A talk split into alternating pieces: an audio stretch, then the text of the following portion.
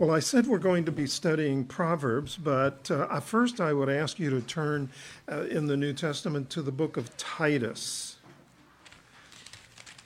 Good book, short letter from the Apostle Paul. Uh, but um, this morning, in my devotional reading, which is you know reading God's Word to for for my feeding, not for study, for teaching anyone, but every one of us are to be in God's Word every day, uh, reading, studying, learning. And this morning, as I was in my devotional reading, uh, one of the scriptures I came to was Titus chapter 2.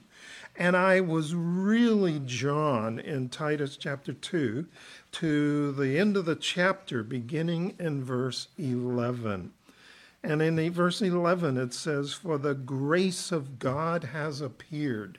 That's referring to Christ.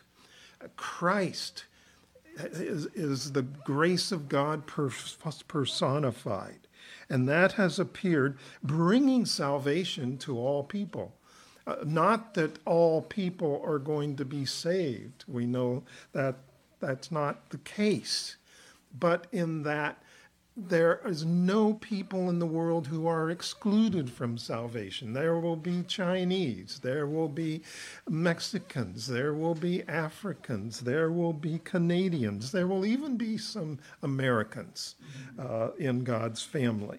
And uh, that God's grace has appeared, bringing salvation to all people. But look at verse 12 training us to renounce ungodliness and worldly passions and to live self controlled, upright, and godly lives in the present age. And I was just really struck by that whole verse in verse 12 that God is training us. Uh, we, we talk about sanctification. This is, this is taught dealing with sanctification. As He is making us more like Christ, He is training us, training us to renounce ungodliness.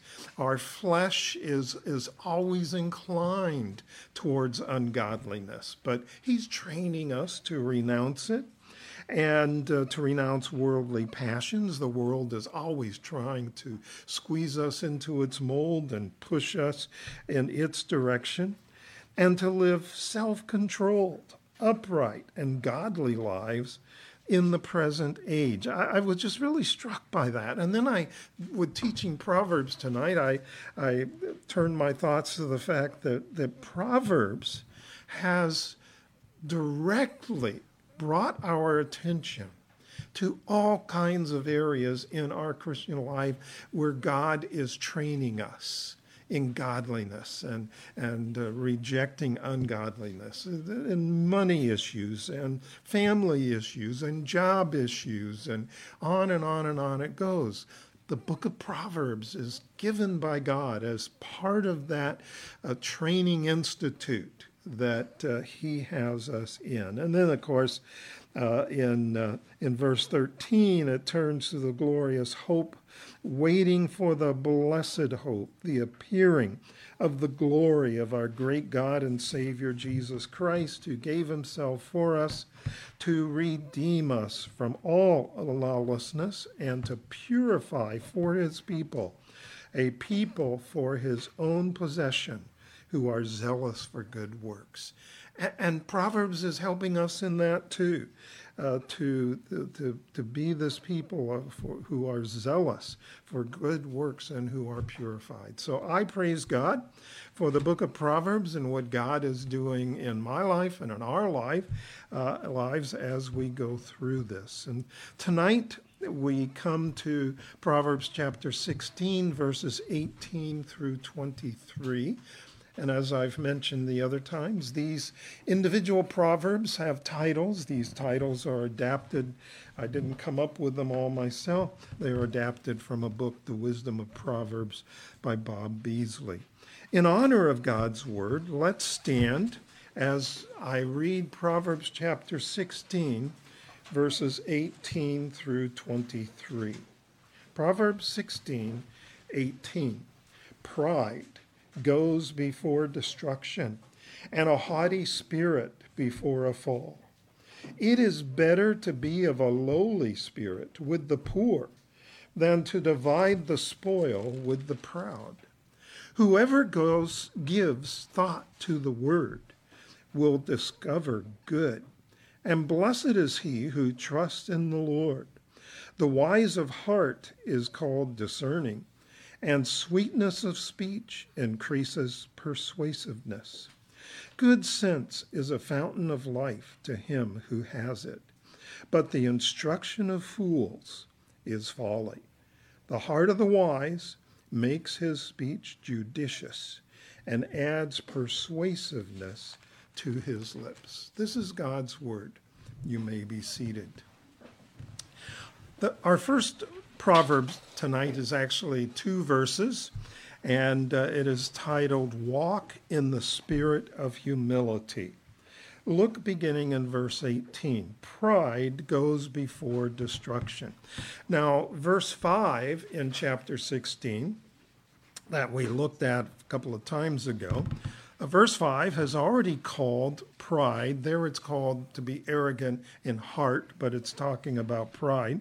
Uh, verse 5 has already called pride an abomination to the Lord. And uh, we saw back in Proverbs chapter 6, verses 16 through 19, that pride is among one of seven things that are specifically listed that God hates. Uh, there uh, in the ESV, it's called haughty eyes, but it's another term for pride. Uh, in uh, other translations, it's called the proud look, but it's, it's speaking of pride. So, uh, pride is something we have to realize. God hates pride. And it's among those seven things, especially, that he hates listed in the book of Proverbs. And of course, uh, we see all the time some people are proud of their good looks, others are proud of their talents, some are proud of their position at work. Some are proud of their good grades. Some are proud of their cars and their houses and all kinds of things. And then you go on Facebook and social media, and pride just oozes out uh, from those. But the pride are forgetting, among other things, a very important principle that God gives us in 1 Corinthians chapter 4 verse 7 which Pastor Steve uh, in, in the series we're doing on Sunday mornings uh, from 1 Corinthians we covered that some time ago. But 1 Corinthians 4 7 where Paul under the inspiration of the Holy Spirit says what do you have that you did not receive if you then received it why do you boast as if you did not receive it? It's grace. And um, we, we are told, you know, we wouldn't have anything were it not for the Lord. He's given us the strength to, to earn money. Uh, he's given us the jobs. He's given us all kinds of things. And we, we dare not be lifted up in pride about these things. In fact, the next phrase in verse 18 says, Pride goes before destruction. Now, the last time we looked at Proverbs, we ended with verse 17.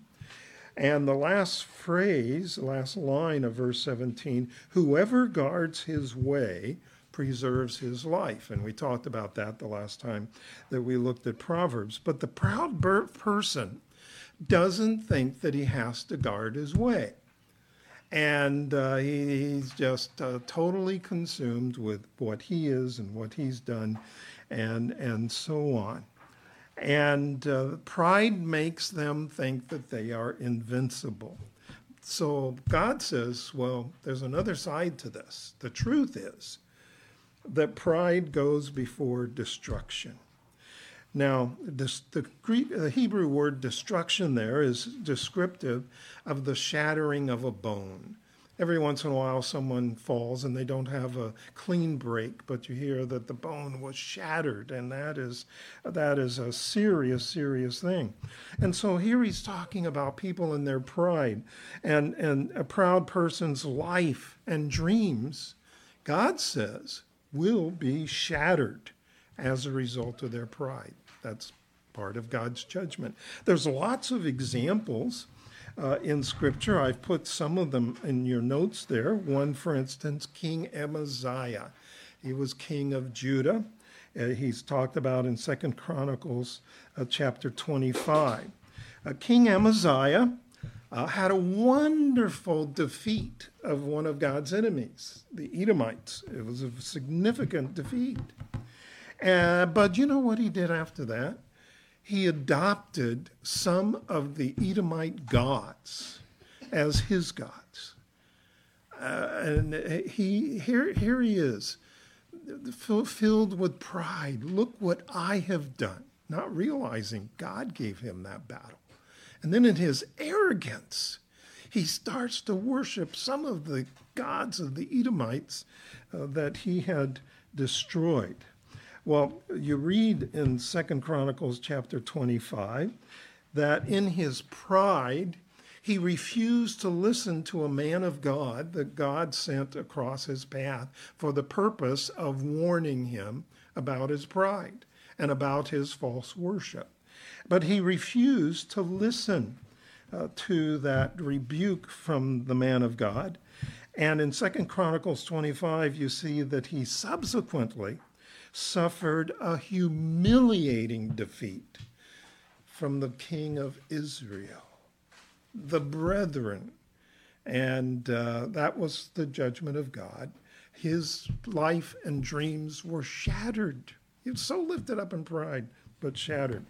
Then comes uh, another king right after him, King Uzziah, in Second Chronicles 26. And let's turn there to Second Chronicles chapter 26.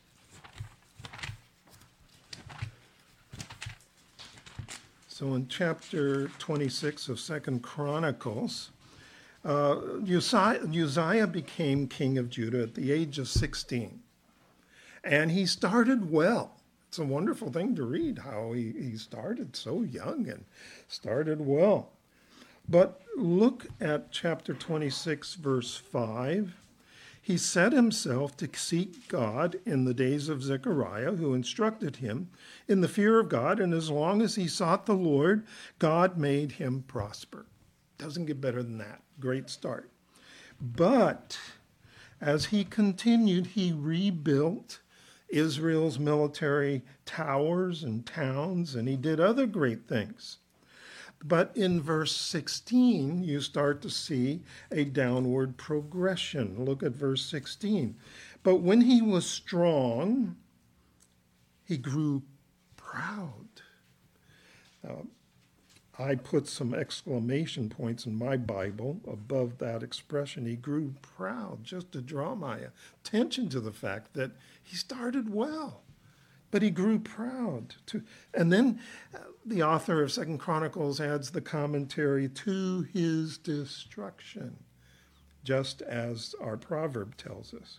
For he was unfaithful to the Lord his God and entered the temple of the Lord to burn incense on the altar of incense. That was pride exemplified.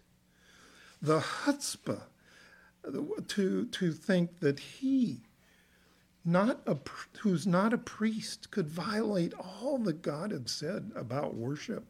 And he entered in to do this sacrifice of, on the altar of incense.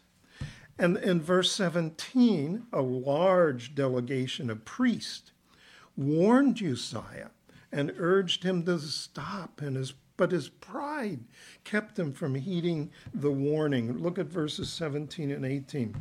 But Azariah the priest went in after him with 80 priests of the Lord who were men of valor, and they withstood King Uzziah and said to him, It is not for you, Uzziah, to burn incense to the Lord but for the priests, the sons of Aaron, who are consecrated to burn incense. Go out of the sanctuary, for you have done wrong. It will bring you to honor it, it and it it will bring you no honor from the Lord God. In fact, it would bring him destruction, like our proverb uh, says. Well, he wound up, go down to verses 19 through 21. Then Uzziah was angry Now he had a censer in his hand to burn incense. And when he became angry with the priest, leprosy broke out on his forehead in the presence of the priest in the house of the Lord by the altar of incense. Leprosy was judgment of God on him. And you know from reading scripture that when a person had leprosy, they had to be separated from the rest of the people. And he spent the rest of his life in terrible isolation. And it was a result of, of judgment. It goes on. Um, and Azariah, the chief priest, and all the priests looked at him, and behold, he was leprous in his forehead. And they rushed him out quickly, and he himself hurried to go on, go, go out, because the Lord had struck him. And King Uzziah was a leper to the day of his death. And being a leper, lived in a separate house for he was excluded from the house of the Lord, and Jotham his son was over the king's household, governing the people of the land. Pride resulted in destruction. Uh, some others in Scripture, there's Haman in Esther 6, 6 to 14. We won't turn there, but you remember the wonderful story in the, in the book of Esther about uh, Esther and, and Haman hated the Jews and came up with a plot to destroy the Jews, and God used Esther to expose that. And, and judgment came to Haman. He had built uh, an, a, a, a gallows on where they hanged people for the purpose of hanging Mordecai, a Jew, to start this destruction of the Jews.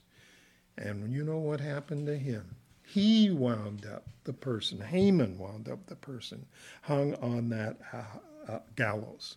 Again, pride led to destruction. There's Nebuchadnezzar in Daniel 4 29 to 33. Nebuchadnezzar talks about he was so lifted up in pride as he was the leader of this worldwide empire that felt was invincible. And he was lifted in pride, and God struck him down, and he wound up thinking he was an animal grazing uh, for food just like a cow. But he repented. And it's one of the amazing stories in Scripture and came to faith in the Messiah and was restored. Uh, but and then there's Peter in the New Testament in Matthew 26, 33 to 35 and verses 69 to 75. He boasted of his undying loyalty to Jesus. Oh, everyone else might fall away from you, but not me. He was lifted in pride and destruction came as the rooster crowed. And Jesus had, had told him, you know, before the rooster crows, you will have denied me three times. And when that rooster crowed, Peter realized what he had done and he was lifted up in pride. But he humbled himself and he wept tears, not false tears, but true tears of repentance before the Lord, and he was restored. In John 21, Jesus restored him to wonderful ministry. But he was he was shattered. His dream was shattered as a result of that uh, pride which led him to deny uh, his Lord. And you can go on with others in Scripture. But turning back to Proverbs 16, it continues in verse 18, and a haughty spirit before a fall. Haughty spirit speaks of pride. And then in verse 19, it is better to be of a lowly spirit with the poor than to divide the spoil with the proud. Now, verse 19 emphasizes why it is to your advantage not to be filled with pride. Because it is better to be a lowly spirit with the, with the poor. A lowly spirit is talking about a person with an attitude. Lowly spirit is refers to an attitude. It's an it's a humble attitude that also goes with a humble lifestyle. And Jesus explained in the New Testament why it is to your advantage not to be full of pride. Turn over to the very first beatitude in Matthew chapter 5. Matthew chapter 5, verse 3. Matthew 5 3. Blessed are the poor in spirit. Now, the poor in spirit, the word poor there, the Greek word poor there, is not referring to a poor person uh, who lives from paycheck to paycheck and can barely pay their bills, but it's the word for a total beggar. Uh, this Greek word is used later in Luke 16 concerning a beggar named Lazarus, not the Lazarus who was raised from the dead, but another Lazarus and he is called a beggar. He was so poor that he had to beg, he, he had nothing. And it's a word for someone with no job and no paycheck. Their only hope for survival is that someone will give them enough food to eat. So that's the word poor. But Jesus said the poor not in bank account, but the poor in spirit. Uh, that's a person who is not filled with pride. It's the opposite of pride. It's the opposite of the self sufficiency of pride. And realize that they have to depend upon God. That, that's the poor in spirit. I have nothing in myself. I have to depend upon God. There is a, a great commentator uh, from uh, the mid 1900s named A.W. Pink. And uh, I like what he wrote on this. He said, To be poor in spirit is to realize that I have nothing and can do nothing and have need of all things. That's the person who is poor in spirit. It is no accident that this is the number one beatitude, first in the order, because it's a fundamental characteristic of, of believers. But he says, Blessed are the poor in spirit, for theirs is the kingdom of heaven. Kingdom of heaven is not something that we wait for, but we are in the kingdom right now. We have been transferred from the kingdom of darkness to the kingdom of God's dear Son. We are under the Lord's care, protection, and his authority because we are in his kingdom. Well, turning back here to uh, Proverbs 16 19. It is better to be of lowly spirit with the poor than to divide the spoil with the proud with, with the proud. The idea of dividing the spoil, that's that pictures someone who comes into wealth uh, in one way or another. Now, in that culture, it was most commonly used of soldiers who would be fighting a battle and they defeat someone and they get to take home the spoil of the battle this person has money, this person has wealth in clothing and different things, and, and they would take that. That was that was part of the system of warfare, and that was partaking of the spoils, uh, dividing the spoils. Now, in this case, he seems to be speaking of coming into wealth in an unethical way. Uh, by cheating or robbing or something like that. So it's better to be a lowly spirit with the poor than to divide the spoil with the proud. Be- why? Because the proud, their prosperity is only temporary. But when we have spiritual prosperity and God's blessing, it is eternal. Now, sometimes after we've been a Christian for a while, we become apathetic to the poverty of spirit. And uh, we, consec- we concentrate on ourselves and how to please ourselves rather than recognizing our dependence on the Lord for everything. Uh, turn over to John 15, verse 5. Very important verse for the, for the believer. John 15, verse 5. It's in the uh, chapter where Jesus talks about, I am the vine and you are the branches. And in verse 5, he says, I am the vine, you are the branches. Whoever abides in me and I in him, he it is that bear much fruit. But look at the last part. For apart from me, you can do nothing. So when a spirit of, of apathy comes over us, and uh, we kind of um, lose that dependence upon the Lord and, and are thinking highly of ourselves, go back to this that with apart from me, you can do nothing. So, how would we apply the verses 18 and 19? Well, every day we need to realize that without the Lord, we have nothing. And we are to meditate on Scripture throughout the day and to pray. The second proverb tonight is in verse 20 paying attention to God's word will result in great blessing. I don't think that's new to anyone here. Uh, we've we've known that. We've we've heard it. We've told people that, but it, Proverbs reminds us a lot of a lot of things that we already know that we need reminding about. Whoever gives thought to the word, uh, that is the idea of pays attention to the word. Now, the word there uh, is referring to the word, the message from God. In other words, God's word, uh, our Bible, the inspired word of God. Some people translate that word word uh, from Hebrew as instruction or, or something like that. But that same expression uh, the word shows up in Proverbs 13 13. We won't turn there, but it, there it clearly refers to a word from God.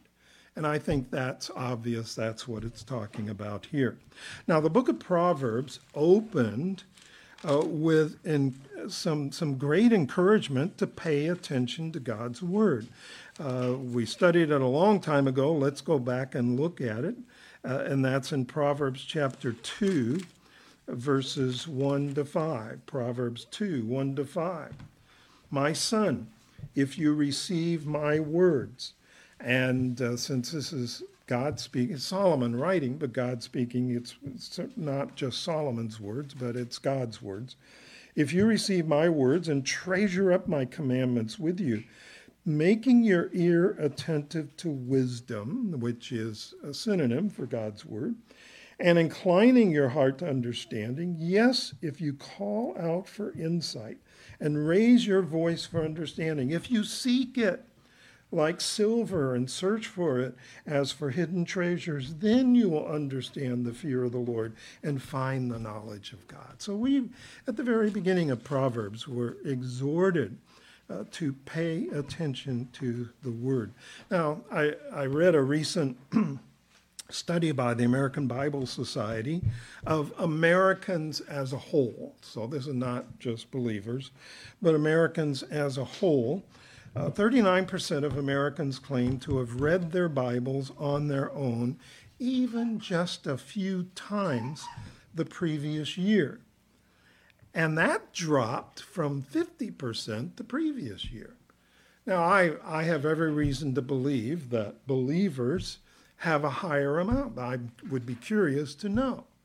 But uh, we need to make sure that we are paying attention to the Word of God, and it starts with reading it. So we need to make an active and determined effort to know and pay attention to God's Word. So, for instance, we need to be reading God's Word every day, not wait for Wednesday night and Sunday. And I would strongly urge to look for a quiet time and a quiet place to do that. and when I say quiet, the idea is without distraction. Now, I love music, and I also love to read. And most of the time, when I'm reading for enjoyment, I'm also playing music. I get to do two things at once but I don't play music when I'm reading God's Word because I don't want anything to distract me, even though that music has good words. I want to be able to pay attention. So I think it's very important. Find a place, a time without uh, distractions or a minimum of distractions for digging into God's Word. And then, of course, when we come to church to hear God's Word, and to learn God's word and to worship and to read. We need to be paying attention. I think it's good to have a pen handy. And as the teaching is going, to be able to write some things. Even if you'll never go back and look at it, still writing it helps put it in your mind to pay attention to God's word. But a wonderful promise here whoever gives thought to the word will discover good. The good, word good there is prosperity and blessing. And he said, Blessed is he who trusts in the Lord. That word blessed, just like Psalm 1:1, blessed is the man that walketh not in the counsel of the ungodly, same word, and so on. The word blessed means fortunate, happy, but not a happiness that depends upon circumstances. It's a happiness that's really a joy that's deep down inside. But the interesting thing about the Hebrew word, it's in the plural. It's never translated in English that way. It does, doesn't work in English to say, blessedness is, is he who trusts in the Lord. But to know in Hebrew it's in plural, which intensifies it, that it is deep blessedness, it is intense blessedness, is he who has paid attention to the word and then consequently the result is going to be of trusting of, of being paying attention to the word. The result one of the results is going to be that uh, we are trusting in the lord. Turn over to the book of jeremiah two great verses in the book of jeremiah jeremiah 17 um, jeremiah 17 9 is a very well-known verse to memorize I remember when I was really young and giving given a packet of memory verses. Jeremiah 17:9 was one of those. The heart is uh, deceitful, desperately wicked. Who can know it? Ah, but so often people know verse 9, but don't pay much attention to verses 7 and 8, the two verses in front of it. Look at the proverb or or Jeremiah 17:7. Blessed is the man who trusts in the Lord whose trust is the Lord. He is like a tree planted by water, that's similar to Psalm 1 1, that sends out its roots by the stream and does not fear when the heat comes. In most of the land of Israel, uh, they have a climate where they don't get rain all year. And uh, a tree isn't going to be able to depend upon rain year round. It has to have roots that go down to a water source. But if it doesn't have roots to go to a, a water source, if that tree had feelings, it would fear when the heat comes. And this is saying, but people do have feelings. And when the heat comes, that is time of trial and its leaves will remain green instead of withering in all kinds of anger and bitterness. It is growing in trust in the Lord. It does not fear when the heat comes. Its leaves remain green and is not anxious in the year of drought, for it does not cease to bear fruit. Wonderful verse on trusting the Lord. And even in the midst of the biggest difficulty that you can have, it will produce green leaves, not dead leaves. Well, turning back to, uh, to Proverbs. So he's talking about this person is blessed who trusts in the Lord, this person who pays attention to God's word and will realize his dependence upon the Lord and lean on the Lord just as a child does his parents. Therefore, he will trust, he will pray rather than worry. Uh, we won't turn there, but to remind you of Philippians 4 6 and 7, which tell us don't worry about anything, but trust in the Lord about everything and to pray for concerning everything.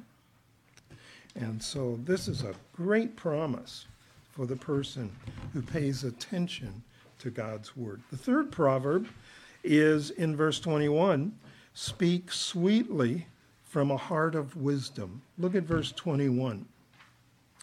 The wise of heart is called discerning. Now, we've seen numerous times in Proverbs reminders about the heart of man. And we've seen that the heart of man in Proverbs is not speaking about the internal organ, but it's the place where our thoughts originate and uh, our words originate. It's the place of our intentions and our motivations, and, and even our worship originate there. It's the source of our thinking, our feelings, our emotions. The heart has been called mission control of the human body, just like with NASA, when they're sending rockets up and people into outer space and so on, they have mission control uh, in Houston or someplace that is just controlling everything. Well, the heart is like that uh, for us. But the problem is, we are born into this world with a, a heart that is desperately wicked, as it says in Jeremiah 17 9. And Genesis 6 5 talks about it. Romans 3 9 uh, and following verses talk about it. Um, we are born with that kind of heart. But to be wise of heart, we need a heart that has been transformed by Christ, transformed by the gospel. It's what Jesus called being born again, having this new heart. It's part of the new covenant promise in Ezekiel and Jeremiah that we would have a new heart, transformed heart. And then uh, as we as we have come to salvation, we have a transformed heart but then we have a heart that, because of sanctification, is more and more directing us in the path of godliness. Well, this proverb is talking about the wise of heart. This, this person who's wise of heart has a heart that's been transformed by the gospel. So the wise of heart is called discerning. It won't take long for a person who is wise in heart to have a reputation of being discerning. By that we mean he understands the ins and outs of something and understands the right course to take. And it's that kind of person that we love to talk to and uh, get insights from that would help us and in our struggles. And then God wants us to be a person with a wise heart, to be able to share with someone else. So the wise of heart is called discerning, and sweetness of speech, he talks about in, in the next verse. This sweetness of speech, instead of bitter words, is sweet. Now, sweet doesn't refer to slick, sugary words of manipulation. We all know people like that who just pour on the syrup. They're syrupy and, and they're really not sincere and so on. It's just trying to butter you up and so on. But that this doesn't refer to words like that in, in the sense of sweet, but they are words that are just right in their tone and in their presentation. They are unselfish. They are understanding. They are timely. And they are so sweet that they increase the appetite of those who listen to them. And then he adds something else to it. Sweetness of speech increases persuasiveness.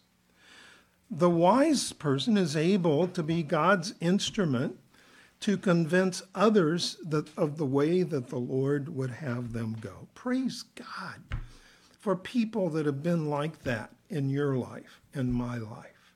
And God wants us to be like that in other people's lives. And harsh, bitter words do the opposite. But this is talking about the opposite of that sweetness of speech. When I was thinking of the harsh, bitter words, I thought of a person when I was uh, the summer after I graduated from college, and then the next summer, I directed the program at a Christian camp. And uh, every week we would have a new group of campers. And every week we would have a dis- different pastor and his wife that we were connected with come and the pastor would be called the pastor of the week and his wife would, would also be there participating. There was one particular pastor's wife that I, I don't know how to describe the bitter, angry words that came out of her. It didn't go along with her husband. Her husband was the opposite. I don't know what the problem was. But when I was was thinking this of this, my my mind turned to her, and I thought that is that's the opposite of what God wants from us. He wants us to have sweet words, and that they they uh, minister to people and pray that the sweet words would be part of our lives. Then the next proverb in verse 22 let your understanding refresh everyone. It's a similar proverb. Look at verse 22. Good sense is a fountain of life to him who has it. Now, this expression good sense, some people translate it understanding or discretion or prudence or insight or wisdom. All those words are different aspects of it. And we all know people who, when they are talking, it talk comes out like they are talking or speaking a word salad. I had never heard that expression until maybe a year ago began to hear it referring to a certain politician in our, in our country. Every time this person opens their mouth, it seems like a word salad. Began to hear that, and so I, I Googled word, word salad to see well what what exactly is a word salad, and and a word salad is a lot of words that don't make a lot of sense and they're just words. And that's the opposite of what we are to have. We are to have good sense. And how can a person be like this with good sense? Again, it goes back to the heart. Uh, Matthew 12, 34 and 35, Jesus talks about out of the heart the mouth speaks. Your heart needs to be a godly heart, growing in the knowledge of God. And it will show up in what comes out of your mouth. He calls, he says here, good sense is a fountain of life. Now, there are three important traits of these words a fountain of life, words that are, are a fountain of life. A fountain of life, or these words referred to here, they are refreshing, especially when you're in a land like Israel where there's not a lot of rain. And you come to a, a fountain, a spring of water that is, is bubbling up and it's cool and refreshing. And uh, the believer's words are to be like that. Uh, not, not, not saying we're never to speak words of discipline and judgment. We are. But that's, that's a different subject. But here he's talking about in our normal course of conversation and talking. Is are my words like a fountain of life, refreshing? Secondly, they are life sustaining. A person is just so thirsty and and they come to that fountain and they're just rejuvenated. And then they are inexhaustible. There's no end to what a wise person can learn and communicate. Now, in the New Testament, we discover Jesus is like this a spring welling up, it says, to eternal life. Turn to John chapter 4, verse 14. John 4, John 4 14, remember Jesus was in Samaria, he's at the well, it's hot, he's thirsty, and Jacob's well is there been dug by Jacob hundreds of years before, and it was still there and still bubbling, and it's still there and still bubbling today. By the way, I've I've been there, and uh, it's good water. But um, in John 4:14, he meets this woman, and and there's Jacob's well there. He wants a cup of water, and he asks her, but he has a greater purpose. He wants to introduce her to himself, the fountain of living water. And so he says in, in verse 14, Whoever drinks of the water that I will give him will never be thirsty again. Not physical water, talking about spiritual water. The water that I will give him will become in him a spring of water welling up to eternal life. Now, I don't think I have ever used or heard that expression used in daily conversation uh, in the United States. Um, maybe if you live in the country and you have wells, maybe you'll talk about it welling up. My only experience has, has been here, but the idea of this fountain welling up is that uh, uh, it, the, this is not stagnant water, but it is water that is fresh and bubbling. And so he's talking about this eternal life that he offers that He is this eternal life. And uh, it, it produces abundant life. John 10 10, Jesus said, I'm come that they might have life and that they might have it more abundantly. Then turn over to John 7. Later in Jesus' ministry, he uses the illustration of water again. In John 7, 37. He's in Jerusalem for a Jewish feast.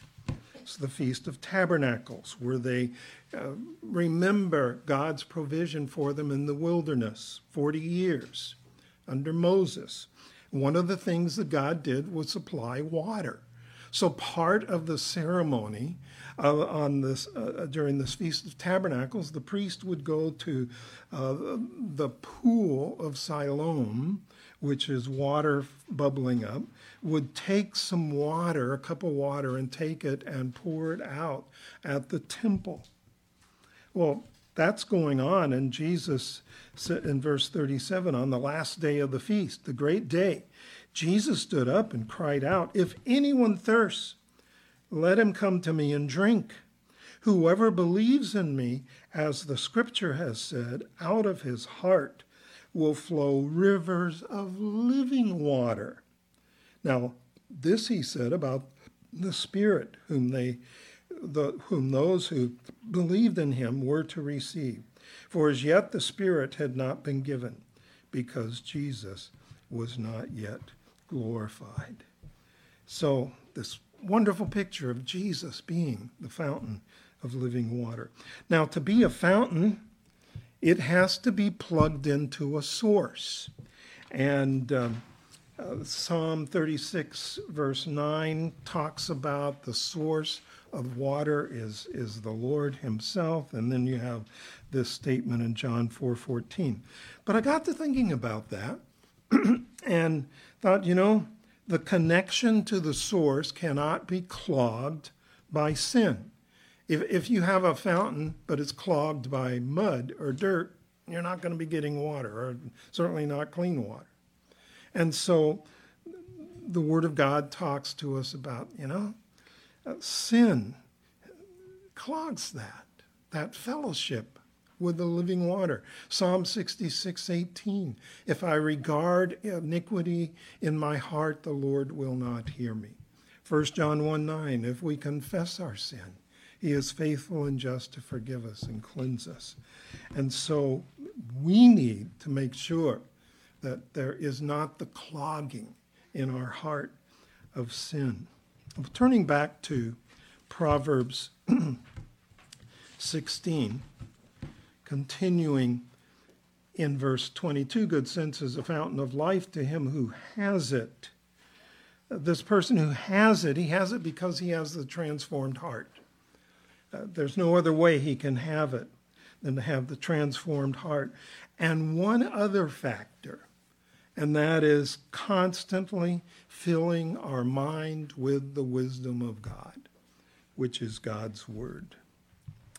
And uh, note that unless our good sense, because the verse started talking about this idea of good sense, unless our good sense is filled with the wisdom of God, God's truth, God, the Word of God's truth, it will be a poisoned fountain, not a fountain of life. And so, therefore, the last line, but the instruction of fools, the person without God's wisdom, the person without the transformed heart, the non believer, the instruction of fools is folly.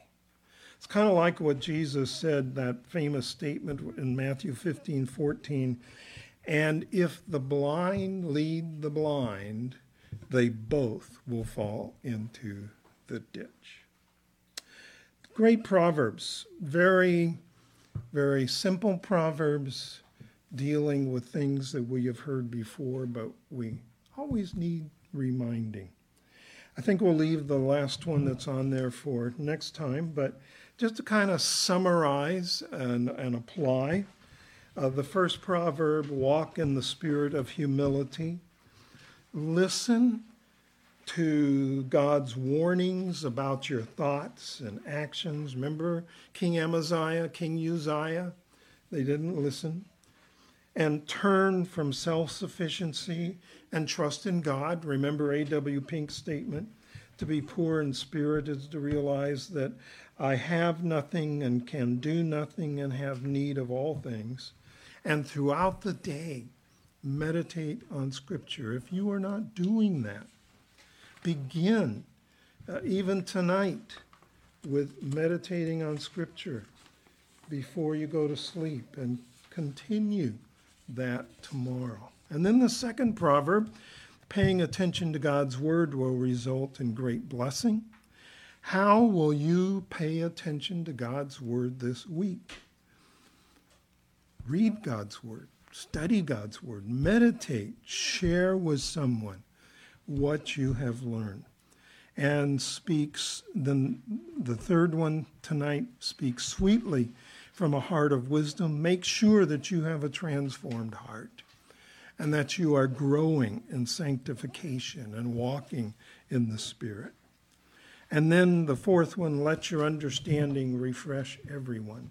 If your words aren't a fountain of life, examine your life to see if you're connected to the spring of living water, or check to see if the connection is clogged with some sin and become a person whose understanding refreshes everyone. And of course, these are proverbs that apply to people who have been transformed in their heart, who have salvation. And if anyone listening tonight does not have salvation, you cannot reform yourself, self reform yourself to keep these proverbs.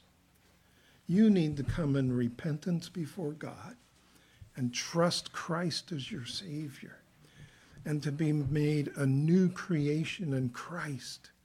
And then you will have the power in your heart and life to do what God has said in these proverbs. Let's pray. Father, we pray for our hearts with these proverbs. Father, that they would be ringing in our minds and our hearts in the days to come, and we would apply them, and we would pay attention to your word. We would be sensitive to your warnings about pride, and we would be people who are sharing with the words of the sweetness of the gospel.